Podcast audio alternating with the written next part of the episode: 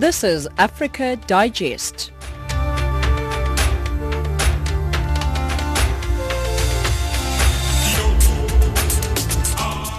Good evening and welcome to Africa Digest. You're listening to Channel Africa, giving you news from an African perspective. We're broadcasting to you from our studios in Johannesburg, South Africa, and we're available online on www.channelafrica.co.za. My name is Samora Mangesi. In studio with me, driving the show is Onel Nsinsi, Tracy Boomgard, and Neto Chimani. Some top stories on Africa Digest at this hour. Egypt's ex-president Mohamed Morsi buried in Cairo. Nigerian, Nigerian police arrest international arms smuggling syndicate. South Africa's transport minister visits Limpopo over spike in fatal road crashes. In economic news, Zimbabwe nurses threaten to report for duty only twice a week if their grievances are not met. And in sport, Michel Platini arrested over awarding of the 2022 World Cup to Qatar. Hello, Nsinsi, how are you? Good, good afternoon, sir. I'm good. How are you? I am all right. I think I'm starting to get sick though. The the, the yeah. change in season definitely. I think we, we all try to escape flu, but at some point within the season, it's going to catch up. What are your feelings on vaccinations? I, I, I, I do take my kids. You don't vaccinate, but you take your kids. Well, I had for reasons of travel and okay. so I had yeah I had to add those as well. But um, it's not it's not a must do. Okay. Yeah. All right. I'm, I'm not for or against. To be honest with you, I'm just lazy. I'm you... just I'm just extremely lazy. However, when I start to feel something creep up, I'm like, I should have gone and gotten vaccinated. Yeah, there are people who make that a must do yearly. Mm-hmm. The rest of us, if it happens, it happens. If it doesn't, oh well. Well, I think that we should definitely look into making it part of our thing here at uh, Africa Digest. Maybe we should do a segment on vaccinating every single year and um, bring in some nurses to vaccinate us just before the season starts. That way we don't need to go anywhere and we don't need to pay for anything. to make your life easier. exactly.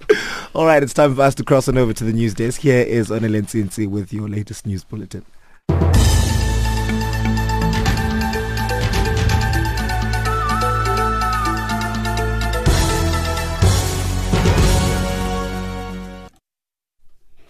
Thank you, Samora.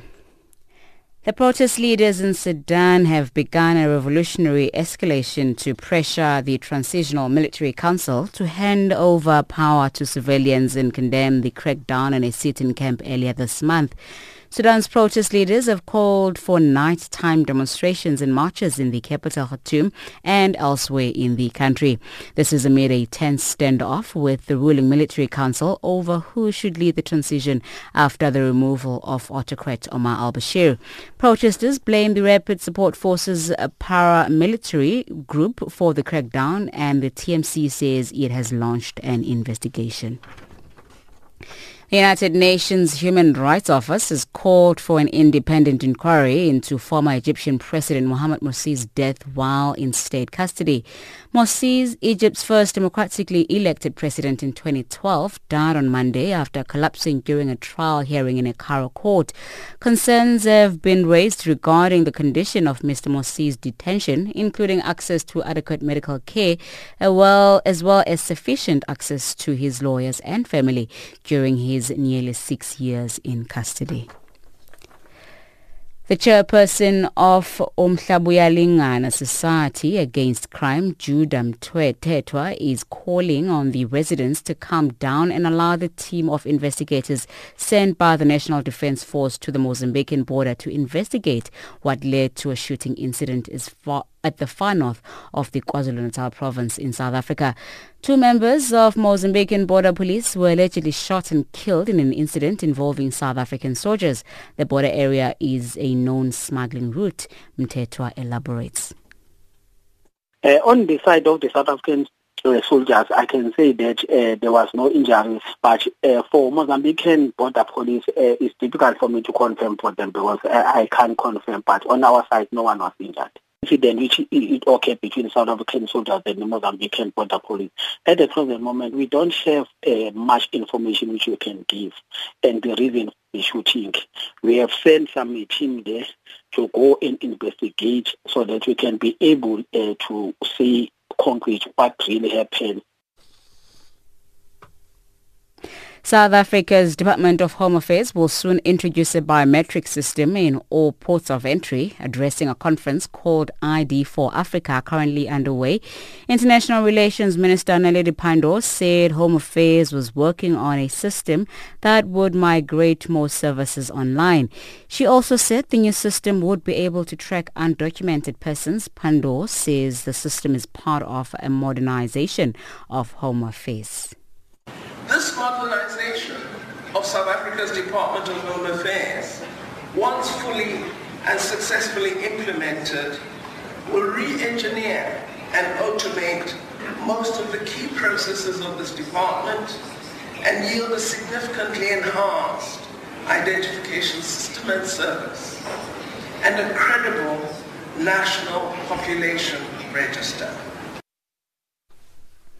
Lastly, the death toll from an Indonesian ferry sinking has risen to 18 the overloaded passenger boat was carrying more than 60 people when it overturned on Monday in rough seas near Madura Island off Java North Coast.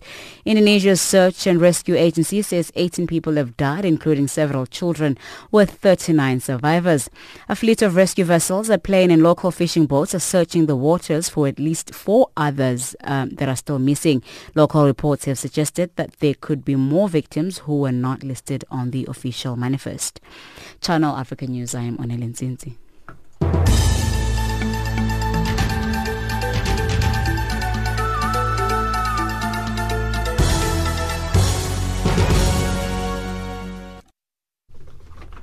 Former Egyptian President Mohamed Morsi, who died on Monday after collapsing in court, was buried in the capital Cairo earlier today alongside other senior figures of the Muslim Brotherhood organization. Morsi had been Egypt's elected president following the death of Hosni Mubarak in 2012, but was deposed after a military coup in 2013 that installed General Abdel Fattah el-Sisi into power. After the 2013 coup, Morsi was arrested and has faced trial on three separate counts of leaking state secrets to Qatar, killing protesters during a sit-in outside the presidential palace, and spying for Hamas. He was attending a court session in his trial on espionage charges when he blacked out and died. Earlier, Channel Africa's Kumbelo Munzelele spoke to Timothy Kaldas of the Washington-based uh, Tahrir Institute for Middle East Policy about Morsi's death and what it means for Egyptian politics. Well, I think that I think that if you set the rhetoric aside, that it's unlikely you'll see much action uh, from any party uh, in response to this death. It certainly highlights uh, his mistreatment in prison, his lack of access to medical treatment, um, and the fact that he was placed in solitary confinement for six years, which is tantamount to torture under international law. And it's tragic that uh, anyone would be treated that way. Uh, but I think that the unfortunate reality is that President Sisi has consolidated his power pretty effectively, and while Erdogan might have the desire to express his uh, criticisms of Sisi at this time. I don't see this actually materializing into anything that, that actually involves action on anybody's part. Now, he was quite a senior top figure of the Muslim Brotherhood, the group that was branded a terrorist organization, but in some quarters he was considered a true hero. Uh, do you think he was somehow misunderstood uh, because internationally he may have received some support, but in his homeland he has uh, quite a, a checkered legacy, isn't it? Yeah, I mean, I think that the reality is that he, look, he, he was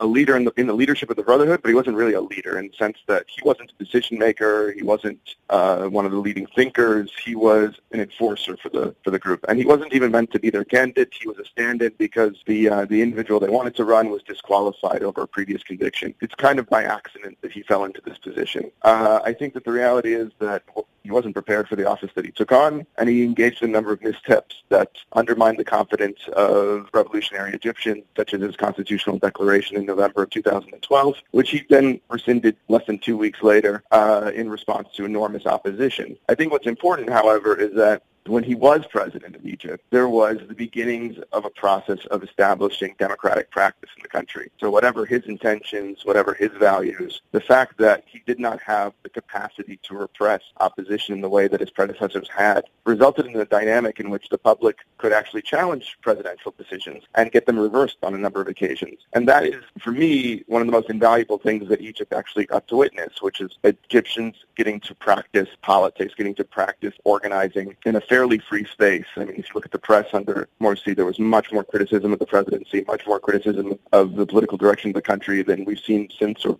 or, uh, or previously. Now, what is the mood like in Cairo? Because earlier there were reports uh, that the government has deployed security forces on the ground in anticipation of what may happen following Morsi's death. How can you describe the mood at the moment? I think that there's a lot of shock. Um, I think a lot of people don't necessarily think about Morsi on a regular basis, but this kind of reminded them of what had transpired. And of course, people's standard of living has declined substantially in the last several years. So I think people are also reflecting on whether or not uh, they judged him fairly six years ago. Uh, at the same time, there's a lot of there's a lot of disagreement. I mean, people who are against the Brotherhood, people who uh, distrust them, uh, some of them are, are celebrating and even making jokes about his death, while others are uh, appalled by uh, by such crude uh, statements. And so there's, I mean, I'm, there's a lot of disagreement among Egyptians over his legacy and what he represents. Some observers say his death is likely to pile international pressure on the Egyptian government under President El-Sisi over its human rights record, especially conditions in prisons where thousands of Islamists and secular activists are held. Do you agree with this statement and uh, what can African leaders do uh, to make sure that human rights are indeed uh, protected in Egypt? Well, I think the unfortunate reality is that there's probably not much that's going to get done. I mean, the fact of the matter is that torture and uh, and poor prison conditions have been a feature of Sisi's rule for the last six years. We've had countless reports of it, and Sisi even got away with killing 800 protesters in broad daylight in August of 2013, and he was invited to the Elysee Palace and the White House. So the unfortunate reality is that there there's no shortage of examples of, of human rights violations from this government, and yet people continue to deal with them. Sisi, despite conducting a coup d'état and really obviating any form of democracy in the country, was still uh, Egypt was still invited back into the African Union um, after its brief suspension, and now that the presidency has the presidency of the African Union, and uh, by many accounts has been also uh, trying to undermine some of the, the entire union's commitments to human rights. So that's a really troubling trend. But I don't think realistically that much action will be taken on the rights violations that occurred here. I do hope that this brings more attention to the unfortunate circumstances that most prisoners in Egypt face, and uh, something can be done to improve that. That was Timothy Kaldas, political analyst and non-resident fellow at the Tahrir Institute for Middle East Policy, on the line from the Egyptian capital, Cairo, talking to Kumbelo Monzelele. The security situation in Nigeria has experienced serious breaches with the constant infiltrating uh, actions by insurgents and terror groups, leaving a wide guess as to whether the government is giving the well-being of its citizens the serious attention it deserves. As doubts continue in the minds of many, the security agencies pulled up their sleeves and have recorded some level of successes in tracking and arresting arms smugglers who have been helping terror groups to keep up their chain of arms supply. Channel Africa's correspondent in Lagos, Collins Nosa Atohengbe, reports that the smugglers were arrested at different parts of the country. While being sworn in for the commencement of his second term in office, President Muhammadu Buhari reiterated his commitment to securing Nigeria and its citizens while intensifying the war against insurgents and terror groups. The incidents of the past few days have shown that Nigeria is still very much vulnerable to attacks from terror groups, with the latest being the case of an attack at Mandarari in Borno State where about 30 people were reportedly killed on Monday by a suicide bomber and the killing of 12 people in Zamfara state, which is another hotbed of violence in northwest of Nigeria. The incidents were made possible with the existence of arms supplies smuggled into the country through the land and sea borders. Parading some 38 arrested smugglers and a cache of 6,000 small arms, including the well-known AK-47 rifles with countless ammunitions. The Nigerian police spokesman Frank Mba says there's a gang of people with bent minds who deal in illegal arms into Nigeria. We have a gang of criminals who, who specializes in bringing into this country prohibited weapons.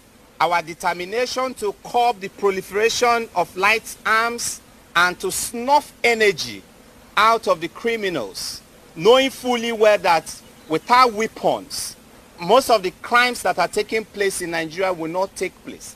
The Nigerian police have to review its operational strategy to target the illicit proliferation of arms and go after recognized persons who are actually illegally bringing these weapons into the country. The revealed sources of those involved will keep one wondering if Africans are no longer interested in maintaining relations that does not endanger the well-being of their fellows. Adebo Alegbenga, a Nigerian and one of the smugglers who was arrested while bringing arms and ammunition into the country, named two of his sources. I have contacts in uh, Burkina Faso and Ghana. And they conceal it uh, in a vehicle, under the floor of a vehicle, perfectly concealed. Um, sometimes with the uh, they use eyes and skins, which are so sufficient. Uh, more, they have it more in the Burkina, the sub-Saharan area, the Burkina Faso area. And uh, those ones that are concealed with eyes and skins, when they get to the border or to the neighboring town, they can change it into uh, this young flower of a thing and it Coming down to the southern part of the country, members of the Nigerian Navy accosted two vessels in the Nigerian waters, found arms in them, and arrested nine persons. Among them were five Nigerians. Commodore Dixon Olisemenago of the Tactical Defense Unit of Nigerian Navy says curiosity took them up the vessels. Yes, the first vessel we arrested, we had nine of them. That vessel, you know, was looking like a naval boat. And the initial, uh, when we made the initial contact, the captain made us believe that uh, he was in our waters for normal routine patrol waiting for a merchant vessel and uh, he was asked if he was carrying any weapon or that other uh, items on board and uh, he denied until we decided to board to actually confirm because sometimes you know you don't just believe what people tell you. Seeing is believing. So we had to lower our boat and uh, we boarded the ship and we discovered that uh, there were five Nigerians three Greeks and uh, one American. And all these people have questionable passport and uh, origin. At yet a separate incident, the Nigerian police spokesman Frank Mba could not hide his contentment over the police success while calling for vigilance. He took time to explain one of the methods which the smugglers use. This is a recovery made by the Special Tactical Squad and you can see how this weapon was carefully concealed in what ordinarily should be a toy. And so they dropped this off on the seat of their car. Indeed, from my experience, we've discovered that this is one of the consummate strategy used by men of the underworld. Whilst the quest continues on how to deal with the issues of arms smuggling, a retired Army General Cecil Esekhaigbe says the culprits are from the group of the unemployed youths milling about in Nigerian cities, especially in the north, and he tasks state governments to tackle the issue of unemployment. You see, we must learn how to look at the root causes of this problem rather than treating the symptom. The political elites have used these uh, youth who are not employed for their own personal purposes. So they are the agents of this destabilization, they are the agents of this banditry, and the best thing to do this is to look at and address the mass unemployment and disconnect them from this madness of political elites using them for all those kind of political crimes. Though these successes are laudable, the incidence of regular deaths at the hands of terror gangs who rob, kidnap, kill, and sack outright whole communities for no just cause is keeping the security system in Nigeria on the edge. And the fact that non-Nigerians are also getting involved in the violation of Nigeria's internal security system has without doubt taken restful sleep off the charts of Abuja. Will the pledge by the security chief sufficiently meet the bill for general peace across Nigeria? Your guess is as good as mine. From Lagos, Nigeria, I am Collins Nosato for Channel Africa News.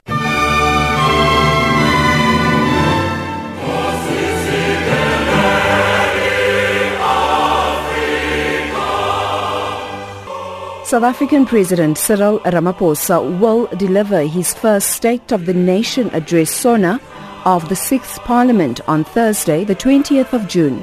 The address will, however, be the President's third since assuming office in February 2018. His previous SONAs were on the 16th of February 2018 and 7th of February 2019. Join Channel Africa throughout the day and listen live to the national address at 1900 Central African Time. Channel Africa bringing you the African perspective.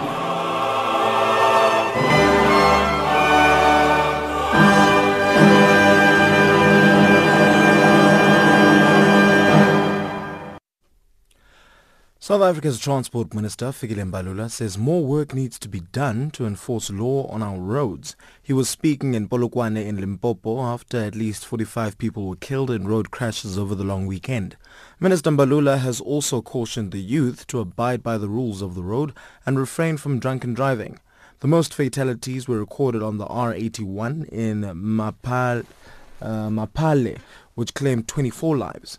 Mbalula says there must be consequences for those who don't abide by the law. And we have had more than 44 fatalities in this province of Limpopo and as well elsewhere in, in the country. But why Limpopo is because on the scene more than 24 young people died on the spot of the accident.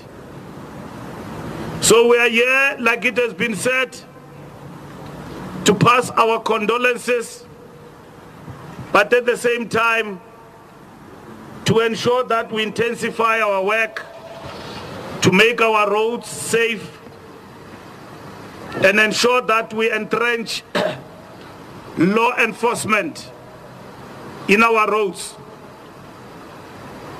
We know that uh, that work law enforcement officers yourselves, you cannot do it on your own. Often when there is an accident or people have died, the first call and blame is to the traffic officers to say kai when people died. But we as society, we don't take responsibility for butawa baruna moditsilemu. We don't take responsibility for our reckless driving. We don't take responsibility to ensure that we respect the law and to understand the law and internalize it. Nobody takes responsibility. But when everything else is said and done, people have passed on, we blame it on the officers. We don't take responsibility for our unroadworthiness of our cars. Some of the cars people drive in the roads are moving coffins. They are moving coffins. You get into a taxi, you get into a minibus, you get into your bus. All what you are getting to is to going straight to the graveside. Society does not take responsibility to say that what am I getting myself into?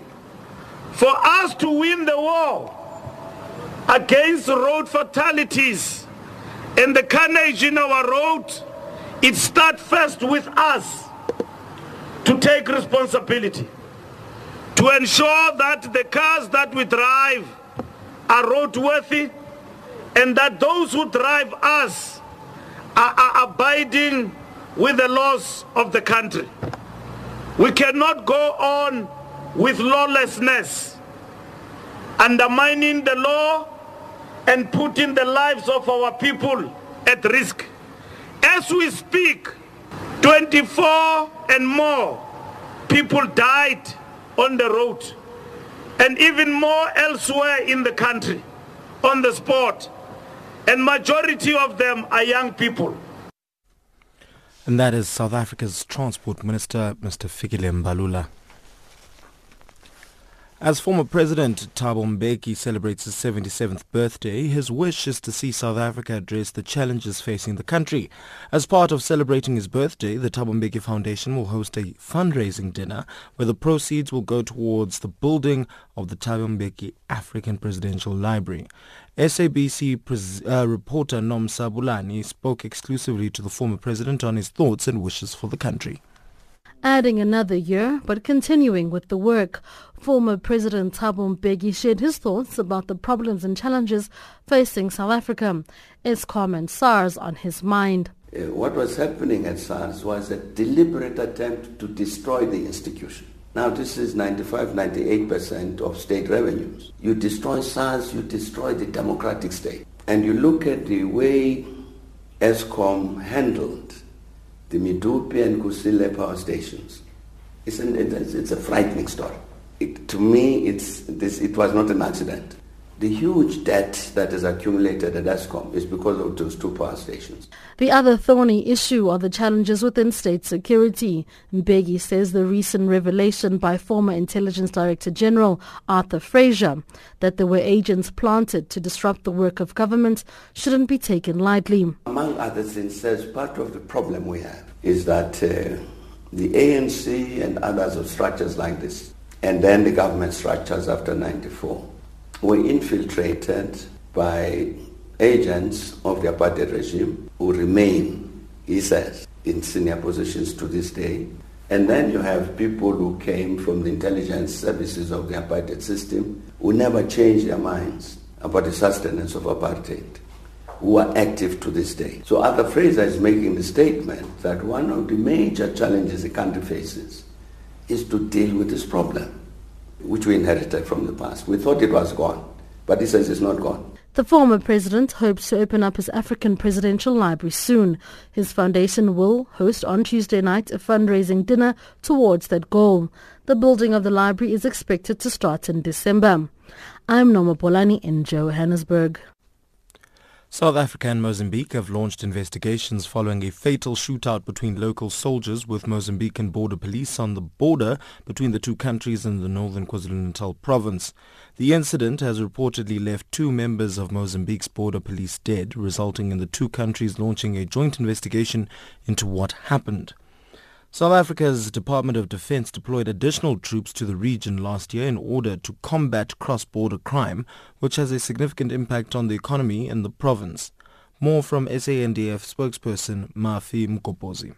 I can say that it's true that it's one of those unfortunate incidents which uh, no one uh, expected that it must happen. The incident, as we said, that it happened on Sunday uh, between the border of Mozambique and South Africa uh, in the KZN side. Uh, as you know, that our troops are being deployed in that area of uh, Ndumo, Ndumo area were busy doing their uh, patrol when that incident happened. Uh, from yesterday, uh, we have sent the team, the the team which is going, which were going to uh, uh, investigate what led to the to the incident.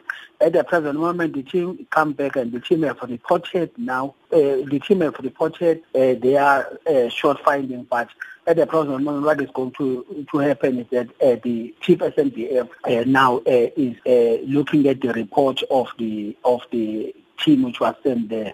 And then after that, we will see what can we issue for the media. When is uh, this report going to be made public, Brigadier General? Uh, I can say that uh, the report, as we know, that uh, this is a thing which involves two countries. It's not a thing that we, as a South African, can just say something while our Mozambican counterparts don't know what we are saying. That is why I'm saying that uh, they have reported to the, the, our team to the chief of the South African Defence Force, uh, but at the present, uh, the chief SANDF is looking at that report. And then once uh, the SANDF uh, look at their report, maybe it will happen that he will contact his counterpart on those things. The Department of uh, Defense deployed additional troops uh, to the region last year in order to combat cross-border crime, which has a significant impact on the economy in northern KwaZulu-Natal. How has uh, that operation been so far? I can say that the operation there at uh, the northern Natal and area with the border with Mozambique is going very well because our troops, they, they are doing a standing job there. We have even able to capture some of the cars the criminals they are trying uh, to take to Mozambique. In the past uh, month, I can say that our people they are very active in that border, and even the counter contraband which are coming from Mozambique and to our country, uh, our people have been uh, able to to stop those things. But they are working hand in hand with the Mozambican uh, border police on those issues. And that was uh, Brigadier General Mafi Mgobozi, spokesperson of the South African National Defence Force, talking to Kumbelo Munzelele. The time is now 17.30 Central African Time. Let's cross on over to Onilensinse for your latest news headlines.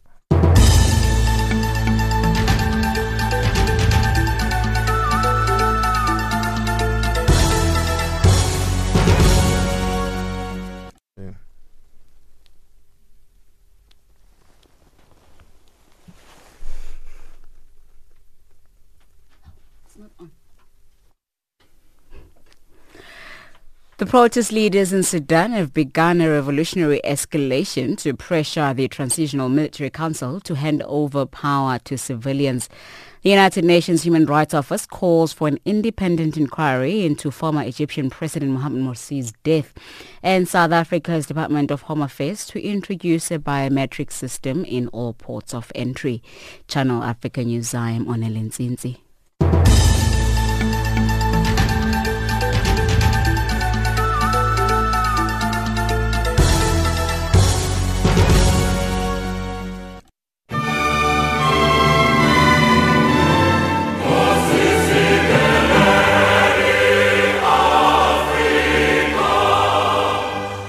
South African President Cyril Ramaphosa will deliver his first State of the Nation address SONA of the 6th Parliament on Thursday, the 20th of June.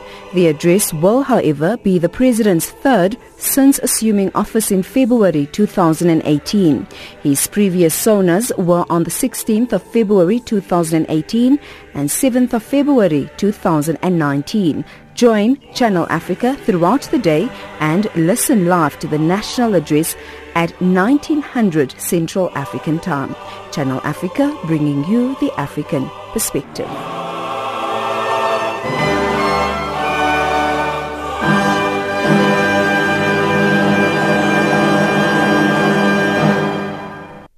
The Wits Law Clinic in South Africa, which represents indigent members of the public, has experienced an increase in the number of victims whose lives have been wrecked by fraudulent marriages.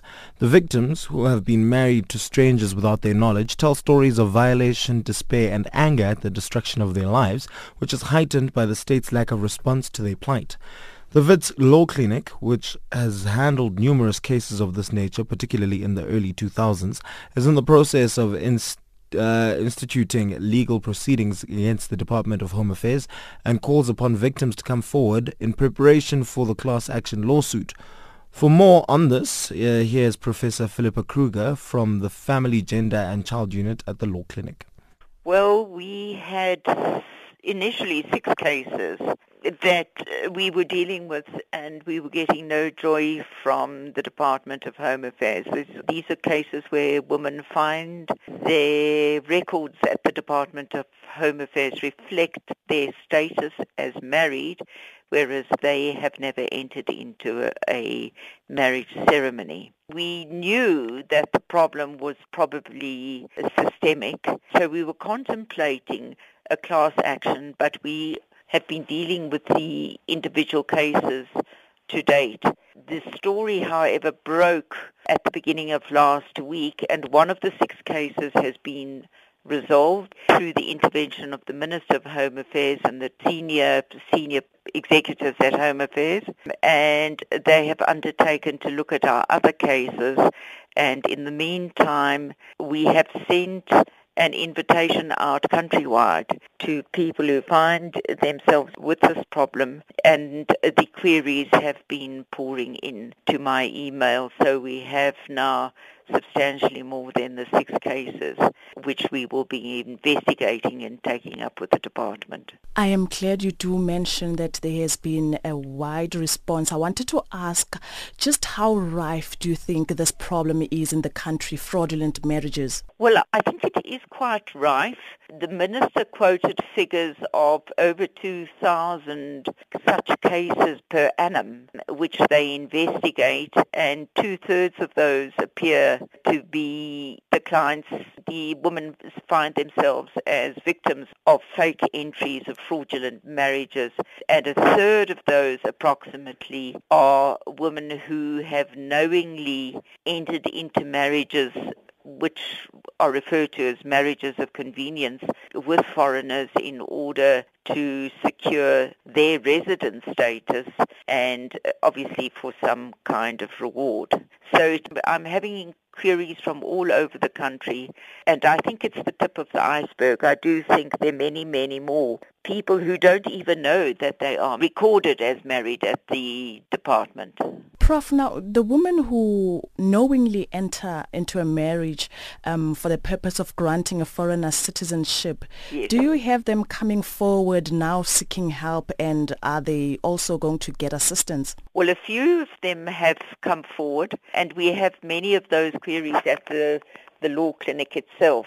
And we haven't been assisting them in the past because these are people who have colluded with foreigners to uh, defeat the laws of the country. And because they have to go through a proper divorce action and it would cost the law clinic money to take on and conclude such a case because one would have to advertise in the newspaper, for example. But it's not to say that I have no sympathy for these women because I think they are vulnerable, they are impoverished, very often uneducated, and they are preyed upon and promised great reward by foreign men and in nine cases out of ten the reward never materializes.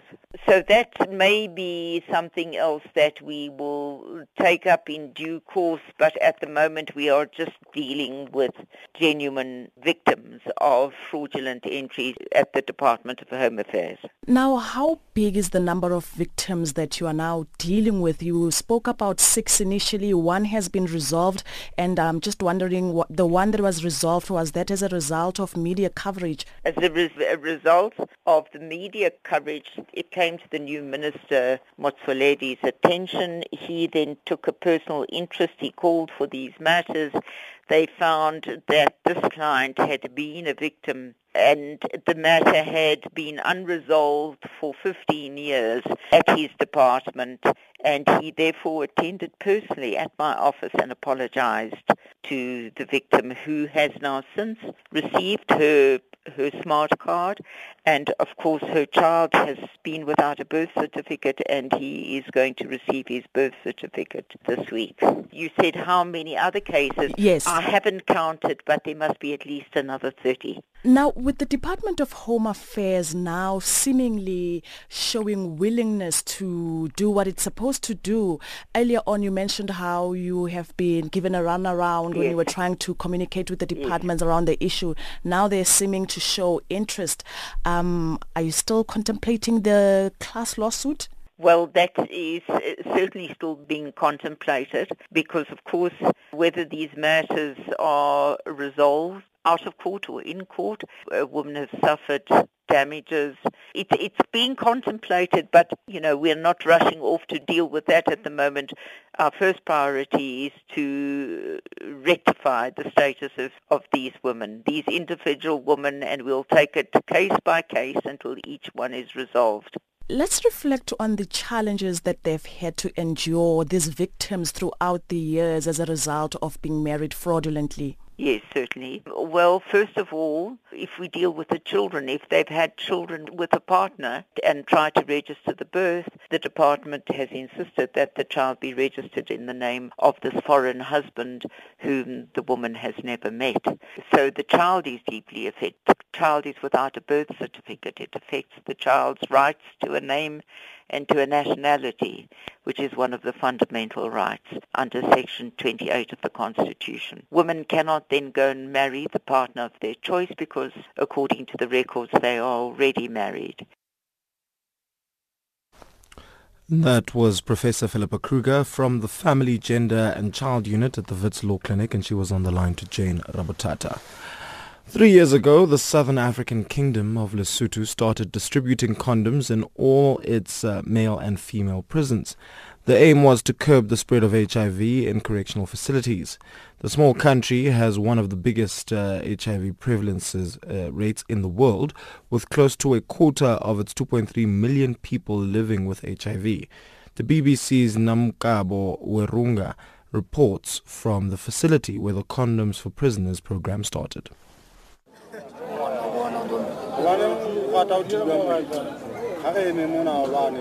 At Lesotho's largest male correctional facility in the capital Maseru, prisoners get regular lessons on how to protect themselves from HIV. The facility holds more than 700 inmates and authorities say more than a third of them are living with HIV. One prisoner we spoke to said that many inmates are sexually active and that they have embraced the condom program. I've seen so many people from outside. They came here without HIV and AIDS. And then when they meet with other, the one who are just having it, they just combine together. And then sometimes they find themselves being in danger with that. Of course, I can see so many people are taking condoms. The pilot program began three years ago and has since rolled out in all correctional facilities in Lesotho. While it's illegal to directly hand out condoms to prisoners, condom dispensers are placed strategically inside the prison in places where inmates can easily access them, like outside bathrooms.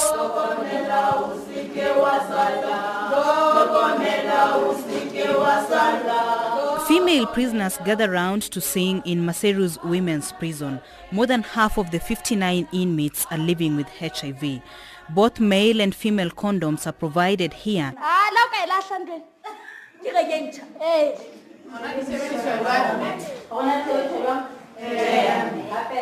The program also facilitates peer-led sexual health discussion groups which educate inmates on how to practice safe sex. Palesa Modise, not her real name, has been an inmate in this facility for 10 years and is in a long-term relationship with a fellow inmate. They practice monogamy to protect themselves from infection. I have only one partner. I know her HIV status and we are faithful to each other. But not everyone here is faithful. Some try to be faithful, but not all of them. Some have multiple partners. Although a formal evaluation about the success of the condom program has yet to be made, organizers say they have noticed a change in prisoners' attitudes and their willingness to openly discuss their sexual health. Prisoners now seem to attach less stigma towards safe sex practices. Mokhele Moletsane is Lesotho's Minister of Justice and Correctional Services. We are encouraged because we know now there is a change of attitude and behavior of the inmates. We see condoms vanishing. That says to us they are being used. Lesotho overturns its laws banning homosexuality in 2012, but there is still a lot of public stigma against LGBT communities in the country. Responding to outside criticism, Minister Moletsane says that the condom program primary goal is to ensure prisoners' health and safety. It is not about homosexuality or encouraging inmates to engage in sexual activity. The fact of the matter is there is that sexual activity going on in our facilities and we have to act by providing the condoms to make sure that we prevent new infections in our institutions. Statistics from UNAIDS show that Africa has the highest number of HIV AIDS infections and that prisoners are particularly vulnerable. Despite this, many other African countries have been reluctant to enable safe sex practices for prisoners because of laws against homosexuality. But this small landlocked nation of just 2.3 million inhabitants is making big strides to combat the issue. And that was the BBC's Namukabo Werungo reporting from Lesotho.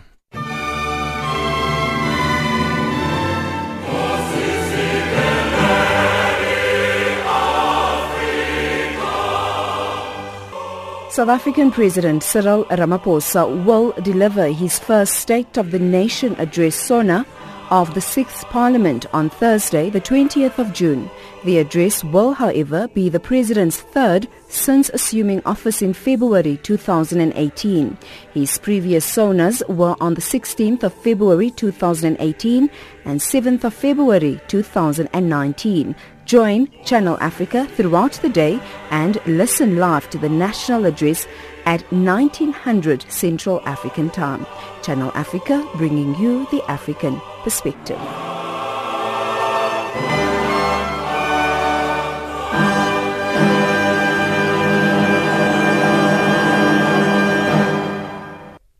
Seventeen forty-five Central African Time. Let's cross on over to the money desk. Here is Tracy Boomgard with your latest economic news. '"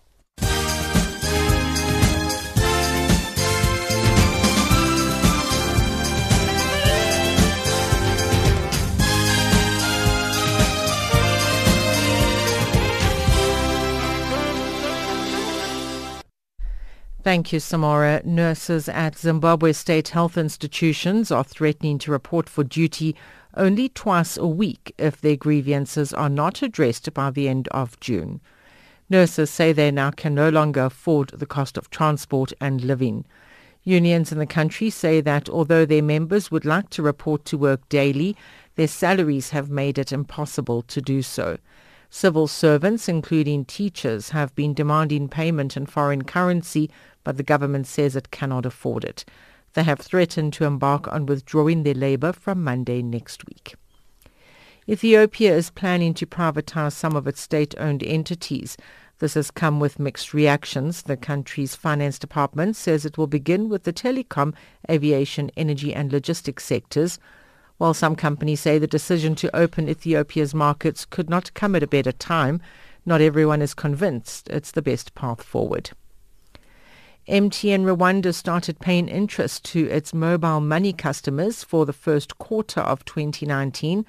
The payment is in accordance with the e-money regulations set by the Central Bank of Rwanda.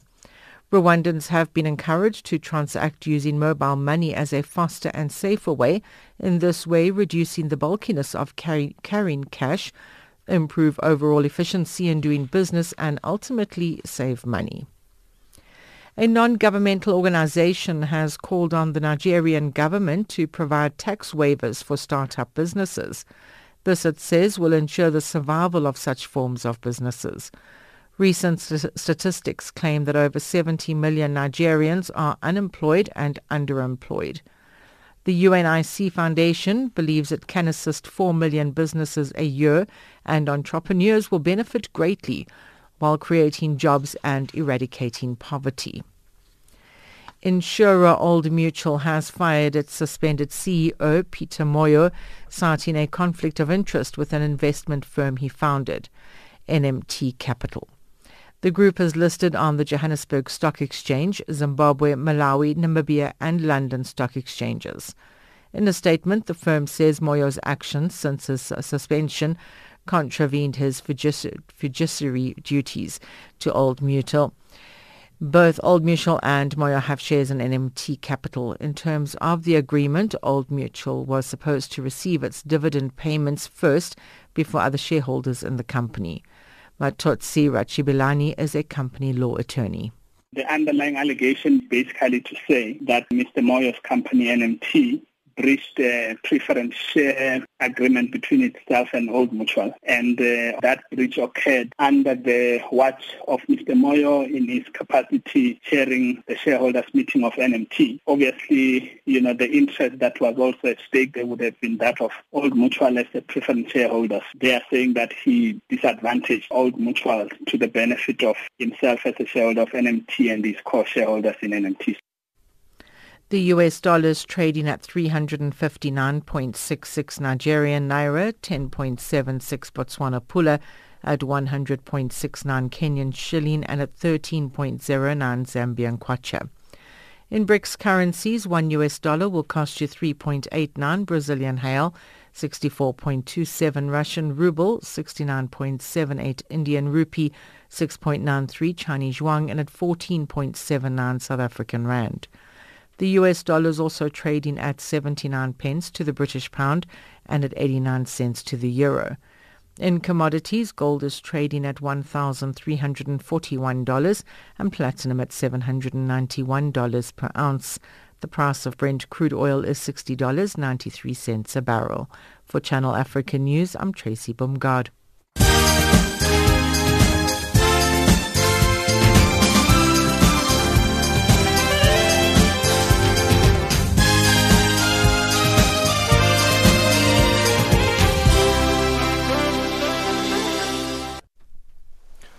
And right now it's time for us to cross on over to the sports desk. Here is Neto Chimani with your latest sport.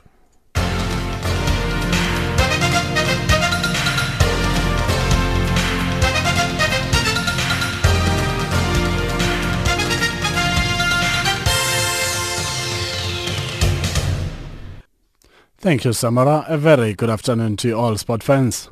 Starting off with soccer news. The lawyer defending Michel Platini, the former head of European Football Association UEFA, stepped out of a judiciary police station in Nanterre, where Platini was being detained for questioning today, and declined to make any comments to reporters as he headed to lunch. Platini was being held over the awarding of the 2022 World Cup soccer tournament to Qatar, a judicial source told Reuters. The detention of the former soccer star was first reported by French investigative website Mediapart. France's National Financial Prosecutor's Office, which specializes in investigating economic crimes and corruption, has been leading a probe into the awarding of the 2022 tournament to the Gulf Emirates since 2016. It is looking into possible offenses, including private corruption, conspiracy and influence peddling. On to swimming news. Chad le Clos says he is doing all he can to change the dynamics of swimming in the country, but wants stronger funding initiatives to ensure the sport gets transformed at a quicker rate. Even though a quarter of a century has elapsed since South Africa gained democracy, black Africans in pools at elite national level are non-existent. It is not a sport that the country's majority had or even has easy access to, with pools in townships and rural areas rarity. le Clos has been doing his bit through his foundation to try and change things in recent years, but the 27-year-old is still not satisfied. I think with the work that my team is doing, I can only speak on my team. I can't see from what other teams are doing. You know, I have to you know, it wouldn't be fair for me to comment. I think that we're doing all we can. Like for me, I've opened the Chad de Academy at the moment to help underprivileged communities such as KwaMashu, Blue, Blue Downs in Cape Town, um, with my academy, it's been open for about 16 months now, and we have a lot of people that go in there and we teach the kids how to swim because that's how you're going to develop the next generation. Uh, because at the end of the day, untapped potential, you may never see another Chad le Clos if, if from the communities. You know, they could be there and getting exposed to different kinds of things. So you have to give them the opportunity. I agree totally, and, and, and push them through the ramps and give them the right platform. It's all about the right platform. Of course, we can do more. Swimming South Africa's main sponsor at the moment remains National Lotto. Its previous major partner was telecommunication giant Telkom. Whereas other codes continue to attract plenty of financial input, the primary Olympic famed sport is battling along in the background. This is a sad state of affairs for le Clos, who comes from humble beginnings and had to pay his own way around the globe for a large part of his early career. He has urged the big corporates to sponsor swimming. We lose a lot of kids to the system because, you know, look, we need more funding in the sport. You know, we need the corporate staff to get involved. It's, it's the truth. You know, we're not, if we were soccer players, we'd be taken care of. You know, that's just the truth. You know, and, and some of these guys are phenomenal. I mean, we're the pro rata, we're the best sport in the country. You know, hands down. Whatever, however you want to look at it, we have 3,000 registered swimmers, but we produce Olympic champions, world champions. Any other sport, all due respects. You know, I'm a huge fan of Bafana, the, the Springboks, the Proteas, uh, Caster, Wayde, all the runners. But but we over the years have, have done well. You know, starting with Penny, Terence Parkin, Roland Rake. Uh, we don't have any funding. You know what I'm saying? So we need to get that that on that on point. You know, we need people, corporates, to realize that that you know with the swimmers. You know, I'm, I'm very blessed. I have I have great sponsors. So I'm looked after really well. You know, I'm talking about the next generation. You know. And finally, in volleyball news. The director of Volleyball South Africa, Gershon Rorich, is excited with another edition of the Volleyball League which is currently taking place in Kempton Park for the next four weeks. The league kicked off this past weekend and will see nine provincial teams battling for the main prize. The league started last year in Durban in the KwaZulu-Natal province with the Western Cranes from Western Cape winning the championship. Well, the uh, National Volleyball League beach volleyball side of it, um, it's running for four weekends uh, here in uh, at the Dries Niemand Picnic Park. Um, and yeah, we've got uh, teams from around the country that is participating, provincial teams, uh, all nine provinces. Um, so they're coming to play for the National Championship, which is a league that has been set up by Volleyball South Africa and Sport and Recreation South Africa. Well, this is the second year that the league is happening. Um, and it incorporates, like I said, everybody from around the country, and it's been very successful the first year, and the second year looks better. Thank you for choosing Channel Africa. For Channel Africa Sport, I'm Neto and ETO Chamani.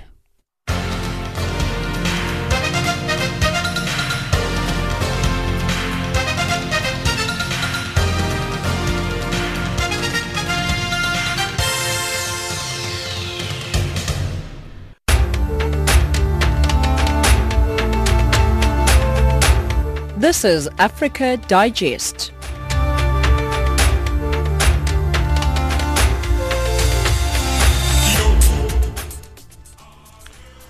All right, it's time for us to wrap it up for this hour of Africa Digest. Be sure to join us again later on in the evening from 1900 hours. From myself, Samora Mangesi, producer Ronald Piri, technical producer Evelino Ibrahim, and the rest of the Africa Digest team, thank you so much for listening.